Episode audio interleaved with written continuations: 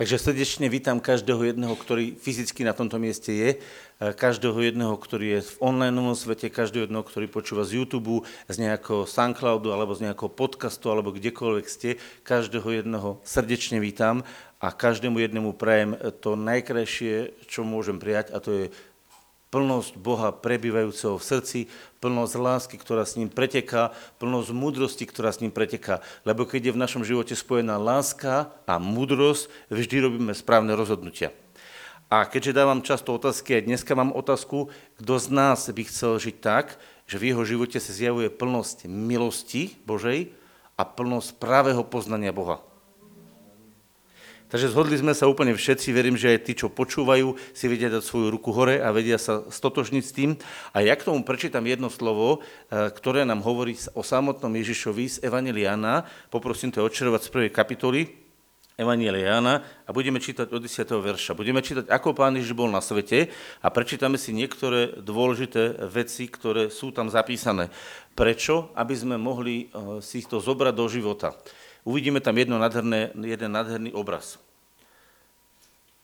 Predtým ešte, ako to prečítam, sa chcem opýtať, čo je najdôležitejšie vo vzťahu, sú dve veci, hej, ale je ich veľa vecí. Čo je najdôležitejšie? Sú také dve základné veci, ktoré vo vzťahu potrebujeme. Už to som aj niekedy položil tú otázku, ale kladiem mu znova. Skúste im povedať dve veci, ktoré sú najdôležitejšie vo vzťahu. Dôvera, poznanie, láska. Takže prvé začneme. Začneme od začiatku. Základom vzťahu je láska. Keby nebolo Boha, ktorý je láska, není vzťahu. Súhlas? Takže prvé už máme vyruštené, dobre? Uh, druhá vec. Komunikácia. A ako sa deje komunikácia? Čo si teraz Katka urobila? Aha, povedala si. Povedala si. Preto Evanjelium Jana začína, že na počiatku bolo slovo. A to slovo bolo u Boha. A to slovo bol Boh. Keď sa Boh definuje ako slovo, uvedomujete si, aké vážne je slovo? Boh sa definuje sám v Biblii ako slovo. Slovo bolo u Boha a to slovo bol Boh. Boh sa definuje ako slovo, lebo slovo je komunikácia. Láska musí komunikovať. A to je vlastne, to je vlastne dôležitá vec. Všimnite si, keď sa niekto s niekým nerozpráva, ani veľmi o tom druhom človeku nevie. Lebo slovo je vytvorené ako prostriedok, ktorý z duchovného sveta sa transformuje cez našu dušu a prechádza do materiálneho sveta. Lebo v duchu nepotrebujete hovoriť slova. Uvidíte raz, keď sa stretneme s Pánom Ježišom, on dokáže rozprávať tak, že neotvorí ústa. Rozpráva s tebou od srdca do srdca a nemusí otvoriť ústa, lebo on vie komunikovať v duchu. Ale na svete ešte musíme komunikovať aj ústami. Ja musím tie ústa otvoriť a povedať to slovo. Vy môžete cítiť tú lásku, ale potom potrebujete povedať. A preto Boh určil celé tajomstvo záchrany a vložil ho do hovorených slov, do evanília. Evanílium je dobrá správa, tá správa sa musí povedať, ohlasiť. A pozrite sa, čo hovorí Pán Ježiš. O ňom je napísané takto. desiaty verš. Na svete bol a svet povstal cez neho a svet ho nepoznal. Prišiel do svojho vlastného a jeho vlastní ho neprijali. Ale všetkým, ktorí ho prijali, dal právo a moc stať sa deťmi Božími, tým, ktorí veria v jeho meno, ktorí nie z krvi, ani z vôle tela, ani z vôle muža, ale z Boha sú splodení. A on, to slovo sa stalo telom a stánilo medzi nami. A hľadili sme na jeho slávu, na slávu ako jednorodeného od Otca. Bol plný milosti a pravdy. Potom budem čítať ďalej. Tu len chcem povedať, že ktorí nie z vôle človeka, ale z vôle Boha boli splodení. Prvú vec, ktorú ti chcem dneska povedať, to, že si, to, že existuješ, že si Boží syn, to je vôľa Boha. Čo chcel mať Boh? Boh chcel mať mnoho synov. Akých? Hriešných? Už ste otvorili dveru, sa vrátila. Znova si budem musieť poslať preč tú muchu. Takže, čo chcel mať Boh? Boh chcel mať mnoho synov. A tí synovia mali žiť v Božej prítomnosti a mali niesť Boží charakter. Nie uh, charakter padlého človeka. My musíme vidieť, že sa vrátim, že tu je napísané, že Boh ťa splodil preto, aby si bol Božím dieťaťom, aby si bol Božím človekom.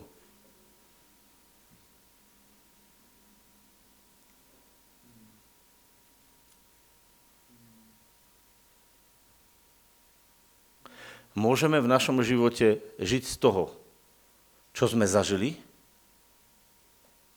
alebo môžeme v našom živote žiť z toho, čo o nás hovorí Boh a kým chce Boh, aby sme boli. Aj jedno myslenie, aj jedno žitie bude mať výsledok.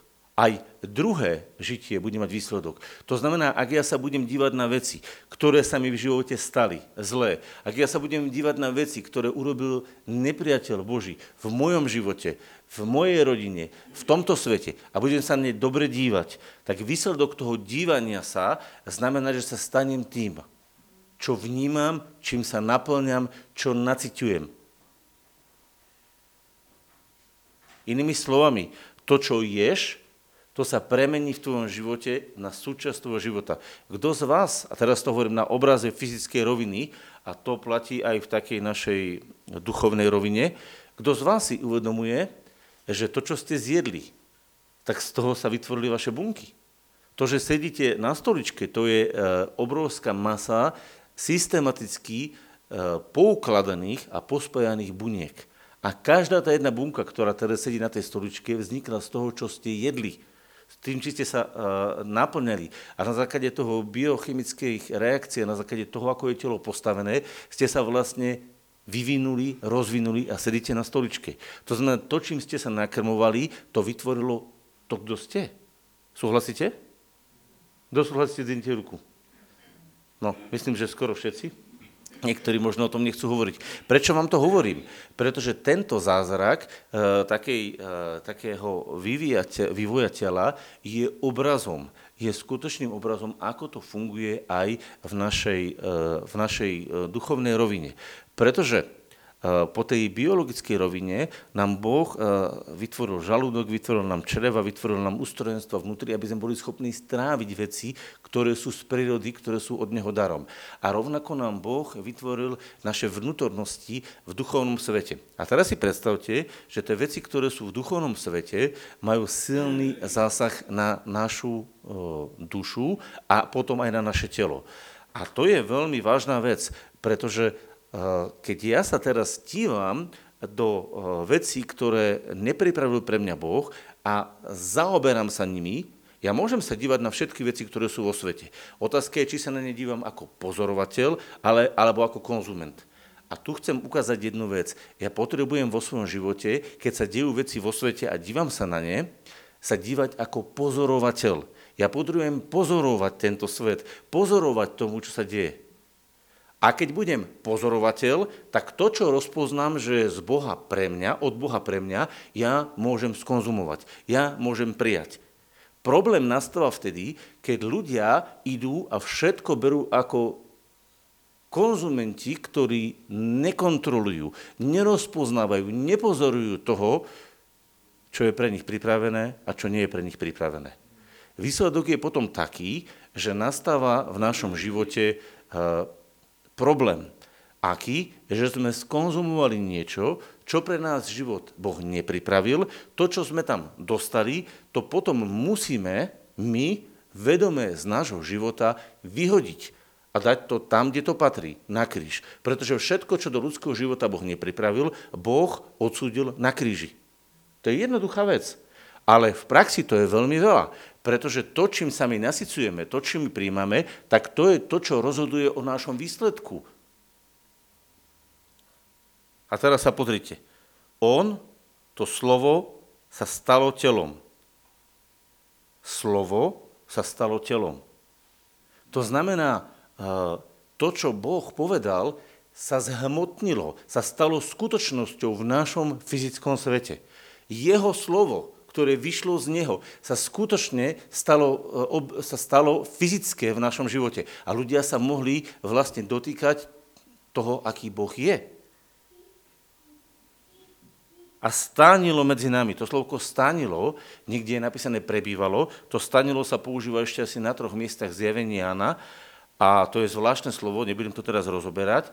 To znamená, že ľudia boli v svätyni v Božej prítomnosti, alebo boli, boli, boli vlastne bytosti v Božej prítomnosti a prebývali v tej, v tej Božej sláve, a tam sa vlastne tá Božia sláva, tá Božia prítomnosť mala na nich vplyv. Čo chcem teraz tým povedať? Že ak Ježiš vošiel do tohto sveta, tak si to môžete predstaviť, ako keď bolo v starom, starej zmluve stánok zmluvy. On bol postavený z takých drevených stĺpov a z rôznych častí. Celá stará zmluva o tom hovorí v druhej knihe Mojžišovej, ako to oni skladali. A tam zostúpila Božia prítomnosť. A tam, kde išiel ten stánok, tak išiel vodne e, oblakový stĺp a v noci ohnivý stĺp. Tá Božia prítomnosť bola manifestovaná tým stĺpom, raz ohňa, raz oblaku, a išla s tým stánok. A kam sa pohol ten oblak, tam išiel vlastne ten izraelský ľud. A to bolo vlastne znamenie, že ten stánok, to stánenie ovplyvňovalo celý národ.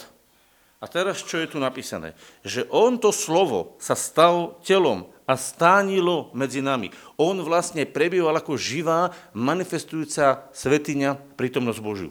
A preto, keď k nemu ľudia prišli, tak povedali: nikdy nehovoril človek, ako hovorí tento človek. Nikdy sa ne, ne, ne, neudiali také veci, ako sa u neho udiali. A ľudia sa pýtali a rozmýšľali, čo má toto byť. V tom bol on výnimočný, pretože bol Božím synom, ktorý vo svojom živote prebýval v Otcovi a Otec v ňom. A teraz, a hľadeli, vidíte, to je napísané, a hľadeli sme na jeho slávu. Na slávu ako jednorodeného od Otca. Tu je kľúč. On v tom čase bol jednorodený.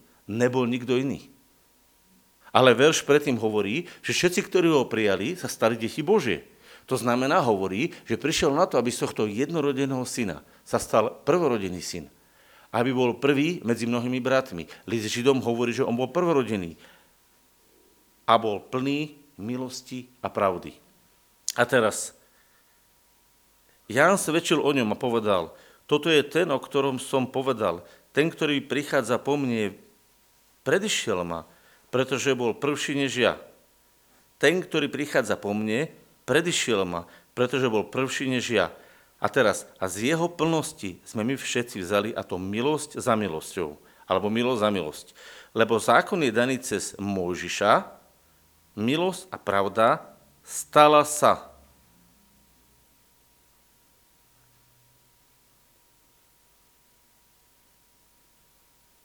Milosť a pravda stala sa.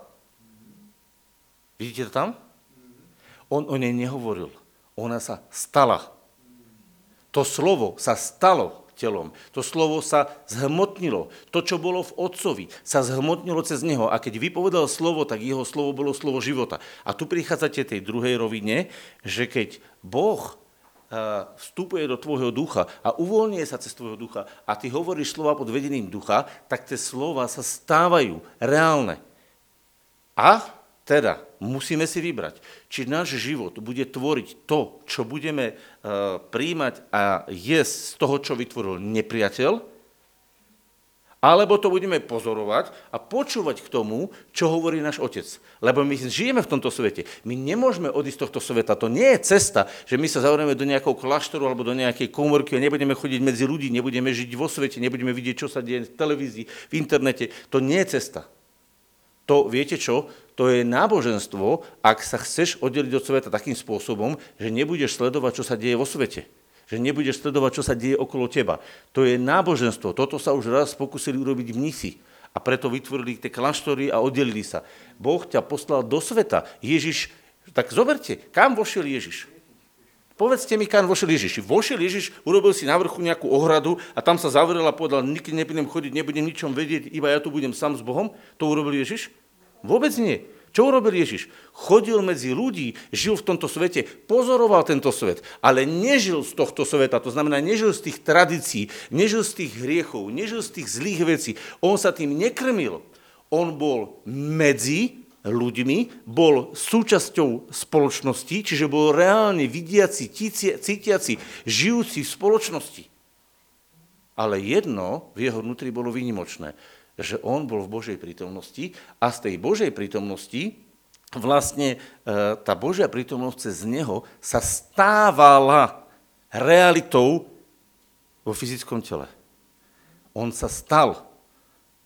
A z jeho plnosti, z tejto plnosti lásky, lebo Boh je láska. Totižto, keď poviem, niekto povie, čo sú také ťažké slova? Pozrite sa, ak Boh je láska a plnosť lásky prebývala v Ježišovom srdci a on vypovedal slovo lásky, tak vlastne tá nebeská láska, ktorá tiekla do jeho srdca, sa v ňom rozlievala, stávala sa realitou v jeho tele a on cez to svoje fyzické telo a cez svoje slova dal pocítiť druhým ľuďom, že je láska. A tá láska ich dvíhala bližšie k Bohu.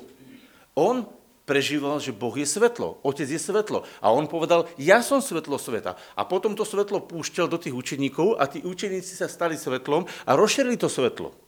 A on je pravdou o tom, aký Boh je. On vedel, aký Otec je, aké jeho srdce. Cítil, čo Otcovo srdce cíti. Vnímal, čo, čo Otec vníma. A tak toto pekne prichádzalo. A jak to prišlo do jeho srdca, tak sa to stávalo realitou jeho bytia a on to vykazoval navonok. A ľudia videli toto, čo on vykazoval navonok. Prečo? Pretože ľudia sú vo svojom duchu uzamknutí na vnímanie Boha. Všimnite si, aj my sa to musíme učiť. Ľudia sú vo svojom duchu uzamknutí na vnímanie Boha, pretože to uzamknutie nám zabezpečili naši pra, pra, pra, pra, pra, pra, pra, pra, pra, až neviem, koľko by som povedal, rodičia, až sme prišli do raja, kedy vlastne oni sa rozhodli pre strom poznania dobrého a zlého. O tej chvíli je v živote človeka dobré a zlé a ľudia vedia rozpoznávať, čo je dobré a čo zlé, ale nepoznajú Boží život, lebo strom života ostal zamedzený s mečom.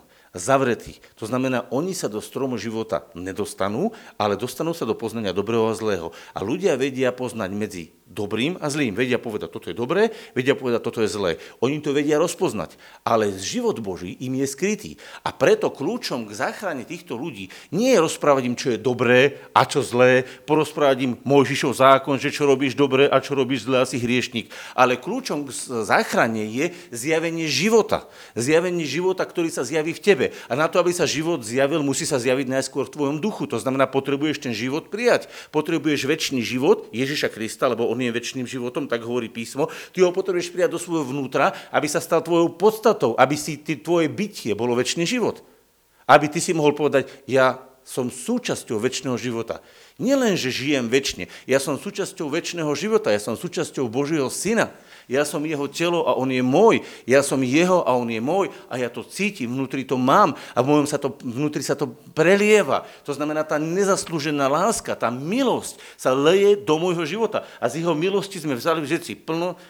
Čo je tu napísané? Čítajme ešte raz. Sme vzali... Aha. A z jeho plnosti. Čo? Akej plnosti? Plnosti lásky. Smerom k nám milosti, hej? A z jeho plnosti sme my všetci vzali a to milosť za milosťou, milosť za milosťou. Ja ju každý deň potrebujem od neho príjmať, aby som potom to, čo od neho príjmem, mohol som vydať vo svojich slovách, vo svojich prejavoch, vo svojom jednaní. A vtedy prichádza jedna vec, lebo zákon je daný cez Mojžiša. To poznanie dobrého a zlého, to odsúdenie zlého, je dané cez Mojžiša. Mojžišov zákon ukáže každému, že čo je zlé. Keď sa niekto s vami dohaduje, že on nevie rozpoznať medzi dobrým a zlým, aj keď tí ľudia to vedia, len to zatlčú. Viete, dneska sú ľudia takí, e, takí prešíbaní, že oni urobia zlé a oni vám to okecajú, vysvetlia a vlastne vysvetlia vám, že aj e, zlé je vlastne dobré. Oni vám vlastne zdôvodnia, že zlé je dobré. Viete, všimli ste si, že ľudia dneska dokážu zlé ospravedlniť a povedať, že je dobré? Dokážu to? No dokážu.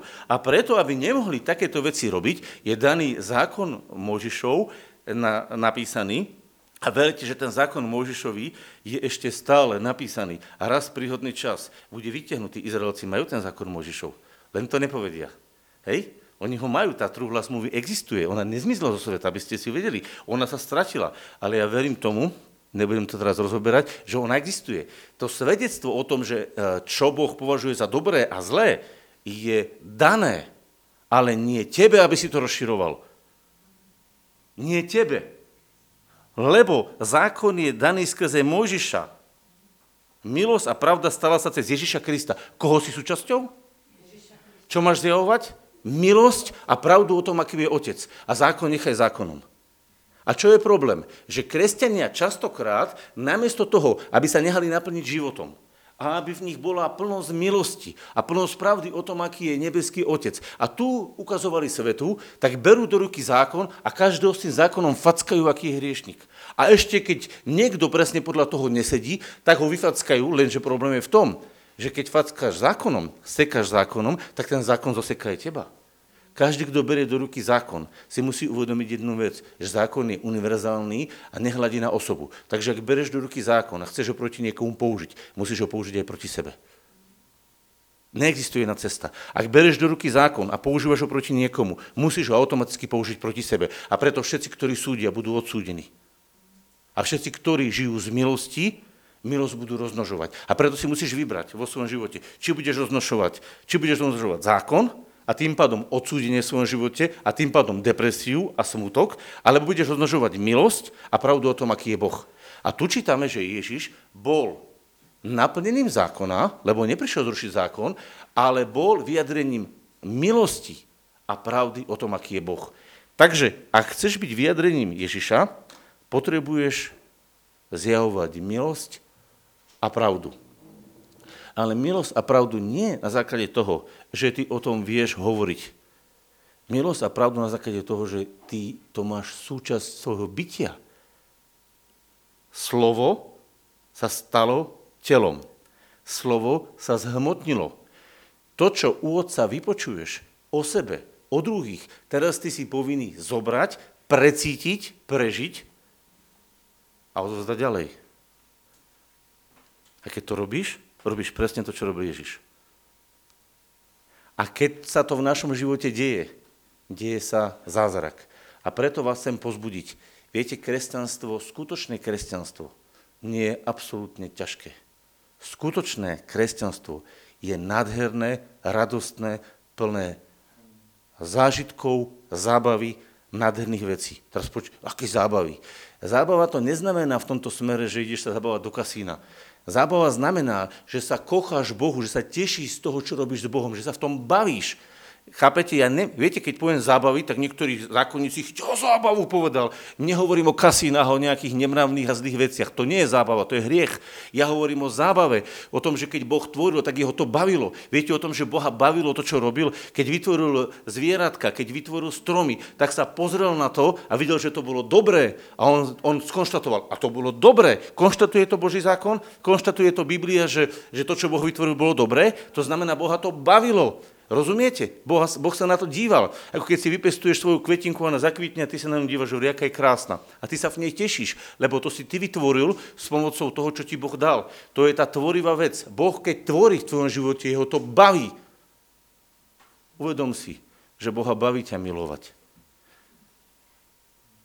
Rozumiete, on ťa nemiluje, pretože ťa musí milovať. On sa nemusí nútiť, že ja som si dal prikázanie a teraz ho sám ja musím dodržať, tak ho idem milovať. Boh, keď ťa miluje, tak jeho to baví. Boh, keď ti dáva múdrosť, tak jeho to baví. Boh, keď uzdravuje, tak jeho to baví. On má v tom pôžitok. Všetko, čo Boh robí, robí s láskou a s pôžitkom toho, že to robí. A teraz sa ťa pýtam, robíš ty takto svoj život, žiješ Bohu, lebo ak Boh takto žije, ty si povinný to žiť v ňom. A ja sa vás opýtam, čo žije väčšina kresťanov? Zákon Mojžišov. Ten vás ani nebaví, ani neteší. Boh ho dal ako normu do života človeka a nikto ho nedodržuje. Nikto, ľudia. Nikto. A potom je kresťanstvo o trápení, o príkazoch a o zákazoch. O čom vlastne? O strome života. Takže ľudia ostanú nie o strome života, ste mali reagovať, som povedal také slovo. O strome poznania dobrého zlého. Chcem, aby ste trošku zobudili. Počúvajte, strom poznania dobrého zlého. Strom poznania dobrého zlého potrebuje zákon. Uvedomujete si, strom poznania dobrého a zlého nevyhnutne potrebuje zákon, lebo ľudia vo svojej zvrátenosti už otúpeli na to, aby dobré pomenovali dobrým a zlé pomenovali zlým. A tak zlé pomenovajú dobrým a dobré pomenovajú zlým. To sa stalo. A presne preto, že je takáto doba, keď sa to takto zvrácia, tak garanciou tohto všetkého stavu bezbožného je zákon, ktorý drží normu. On ju takto drží a nikto ho nevie zastaviť, lebo ten zákon bol raz daný a nikto ho nemôže zrušiť. Na to bol daný zákon, iba na to, na nič iné. Ale zákon nebol daný pre spravodlivého, ale pre bezbožného, bezzákonného, ktorý je zvrátený. Čo bolo dané pre spravodlivého? Život v Kristovi. A život v Kristovi je plnosť krásy, plnosť dobra, plnosť múdrosti, plnosť lásky, plnosť každého druhu dobra. To znamená, milosť a pravda sa stala cez Ježiša Krista. A teraz, keby ste už nič nepočúvali, položte otázku. Stáva sa milosť a pravda podstatou môjho bytia? Ja si musím odpovedať. Čo je podstatou môjho bytia? Je to láska a pravda o tom, aký Boh je?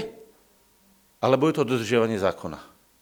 Podľa toho vidíš, či si v chodení stromu života, alebo v chodení ty to nájdeš.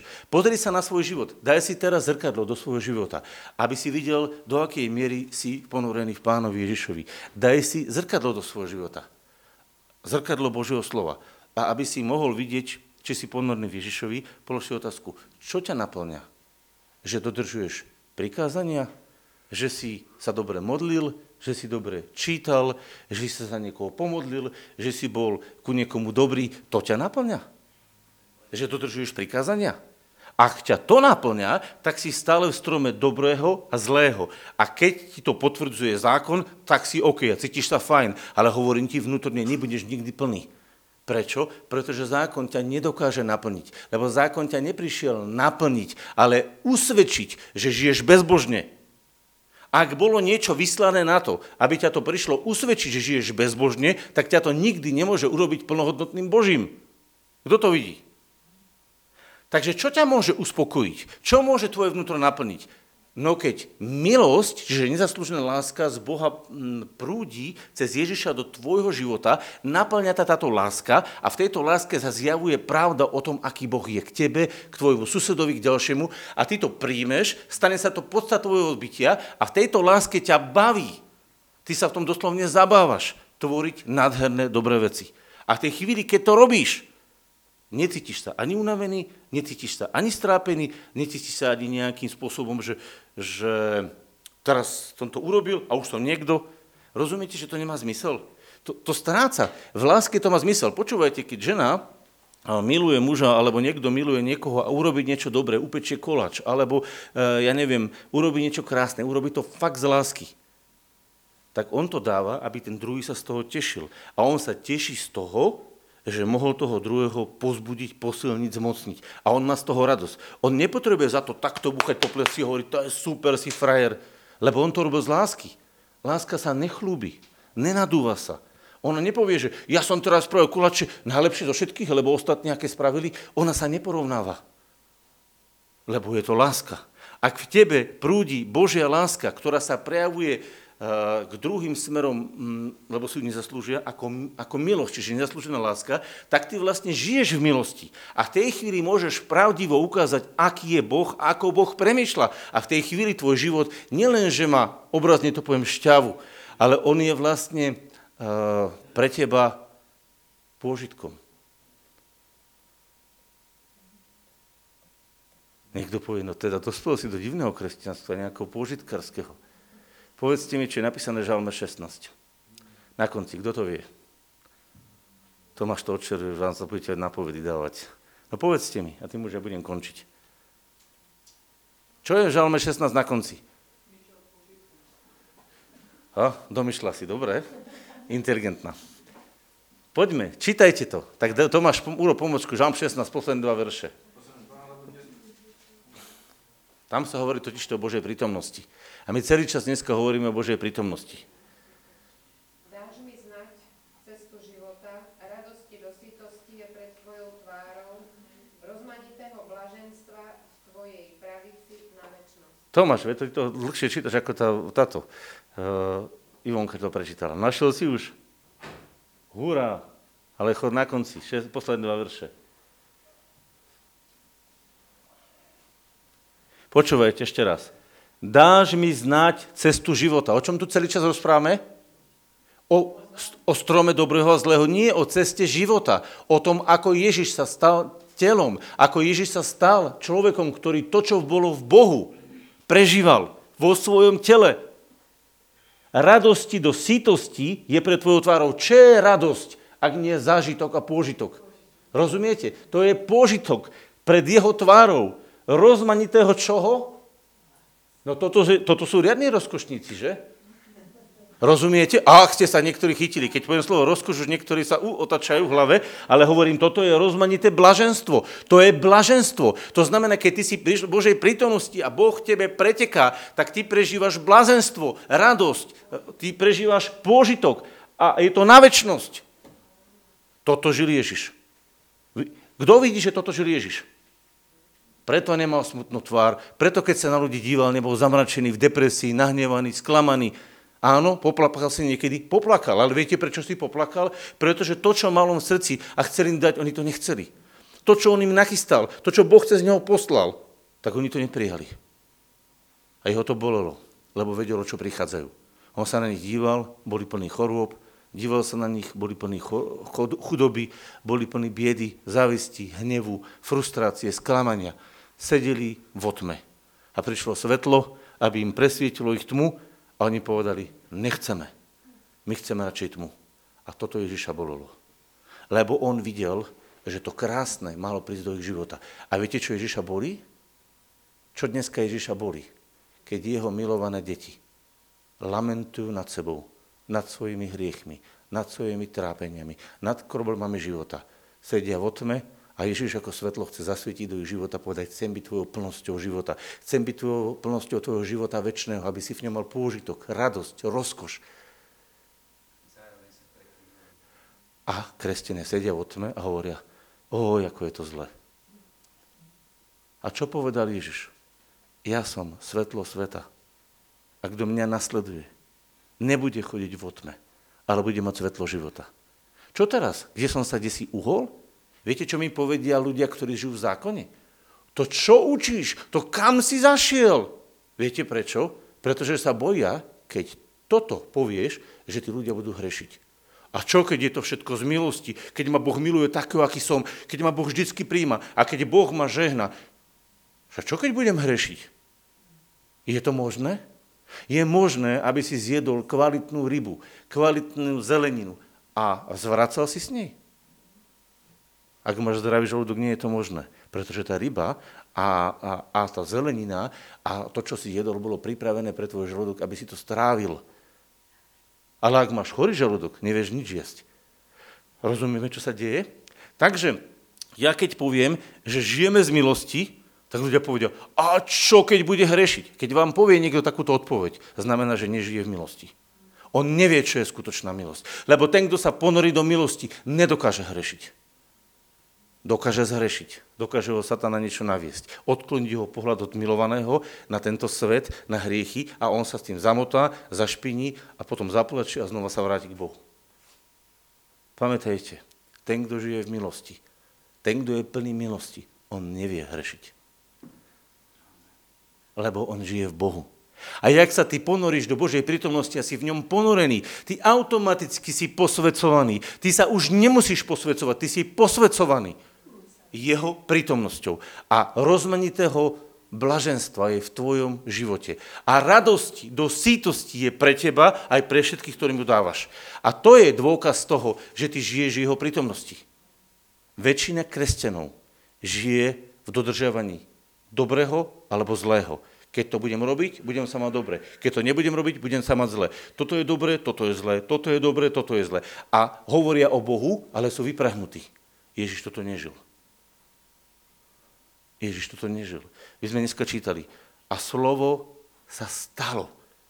Zastáň nad tým slovom. Stalo sa. Čím? Telom. Čím sa stalo? Kde sa to musí prejaviť ten pocit? Kde sa to musí prejaviť to... Kde? Kde, povedzte mi? My všetci hovoríme v našej duši. Všetci hovoríme o spásení v duši. A tam je napísané v tele. Kde sa to má prejaviť? Lebo telo je vyjadrením pocitov. Telo je vyjadrením toho, čo sa deje. To sa musí prejaviť v tvojom duchu, v duši a vojsť až do tela. Viete prečo? Pretože ľudia sú telesní a oni to na tej úrovni sú schopní prijať. Keď ho objímeš, objímeš ho s láskou, tak ty si vlastne ho objal a tá tvoja láska prejde na neho. Keď niekomu podáš ruku a stisneš mu, podáš sa mu do očí, milosť, ktorá je v tebe, sa uvoľní na neho. Všetko, čo urobíš s úsmevom a s láskou Kristovi očami, tá milosť žiari a ide na neho. Deje sa mi to vždy? Nie. Stojím vždy pred Božou tvárou? Nie. Ale viete, čo sme sa dneska učili? Prichádza do jeho prítomnosti. Prečo? Prečo sme to robili celé zhromaždenie?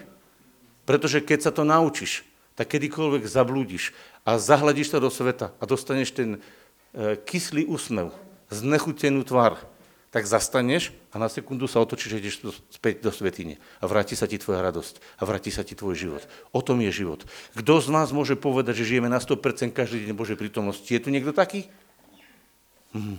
Vidíte, ani ja nie som taký. Ale viem sa v Bohu otočiť a obrátiť. Ja môžem e, spraviť niečo nesprávne, môžem sa niekde pomyliť, môžem nejako zlyhať. Ale keď zlyhám, zastanem a v sekunde sa otočím a vodím do svätyne. Čo sa stane? Nielen, že som posvätený, ale som aj povzbudený a obnovený. A schopnosť toto robiť je schopnosť žiť naplno Krista. Lebo my všetci sme v tele. A do konca života budeme v tele. A bude nás diabol pokúšať? Bude. Budú sa zlé veci diať? Budú. Budú prichádzať rôzne zvody? Budú. Padneme? Padneme. Ale keď padneš, tak nemusíš tam byť tri hodiny, päť hodín, desať hodín, päťdesiat hodín, ale za jednu sekundu sa otočíš a vstúpiš do svätyne a zrazu radosti do sýtosti a rozmanitého blaženstva, to sa stane tebou. A preto, keď máš skutočné kresťanstvo, tak tvoj život je určovaný, a teraz sa zasmiejete, niekto sa na to možno urazí, určovaný pôžitkom Božím. To sme dospeli, čo? Pôžitkárstvo, že? Tvoj život je určovaný pôžitkom Božím. Tak, ako si Boh teba môže užívať, tak si môžeš ty Boha užívať. A jak si Boha užívaš, ver, že užívaš to najlepšie, čo môžeš, lebo užívaš samotného Krista ako svoju podstatu bytia. A vtedy tvoj život je plnosťou radosti, plnosťou lásky, plnosťou múdrosti, inými slovami, pravým poznaním, pravdou o Bohu. A čo je napísané Ježišovi? A to slovo sa stalo telom a prebývalo, stánilo medzi nami. A ďalej je tam čo napísané? No čítajte, čo je tam ďalej napísané. Tomáš, rozčeruj to.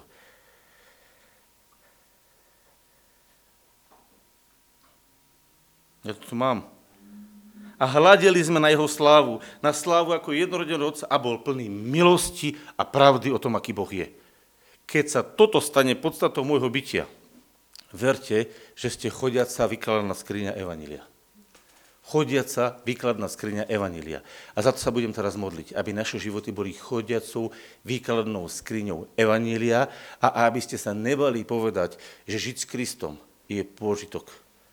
Skutočne žiť s Kristom je pôžitok, ktorý vás obnovuje, posilňuje, zmocňuje, pretože žiť s Kristom stojí za to. Žiť s Kristom je niečo nádherné. Aj v čase, keď okolo nás sa dejú zlé veci, keď prežívame rôzne nepríjemné okolnosti. Ak sa ti dejú nepríjemné okolnosti a deje sa nespravodlivosť okolo teba, deje sa niečo zlé okolo teba, vtedy choď do jeho prítomnosti a ver, že v jeho prítomnosti nájdeš povzbudenie, posilnenie. Rozumiete? Vidíte to tam? Pochopte, v čase súžení nám nie je Boh súžením, ale potešením. A v čase radosti a milosti nám nie je Boh súžením, ale radosťou a milosťou. Vždy, keď prídeš Bohu, prídeš zdroju dobra, prídeš zdroju nádhery a krásy. A preto sa v skutočnosti pre tých ľudí, ktorí chodia k Bohu a zažívajú jeho prítomnosť, stáva život pôžitkom. Inými slovami, užívaš si svoj život. Život Boží. A reprezentuješ tento život Boží druhým ľuďom. A náboženským ľuďom sa budú teraz pretačať všetky obrátky v hlave. Lebo povedať niekomu, že ty si to užívať s Kristom a že ty máš Kristový požitok pre náboženského človeka, je ako keby ste mu dali pesťou medzi oči. A verte, že mnohí sa budú na tom pohoršovať. Áno, budú. Pretože nepoznajú, čo to je žiť s Kristom. Pretože keď žiješ s Kristom, ty si naozaj šťastný človek. Ty si naozaj plný blaženstva a radosti, lebo žiješ kde? Kde žiješ? Pred jeho tvárou a prežívaš to v tele. A to bol Ježiš na zemi. A preto bol výnimočný. A preto bol tak nádherný, aký bol. Preto tak ľudia za ním chodili a hovorili, ty žiariš, ty svietiš, ty si naše svetlo. Oni ho tak videli, lebo on taký bol. Staňme sa tým. Môžeš to uzavrieť.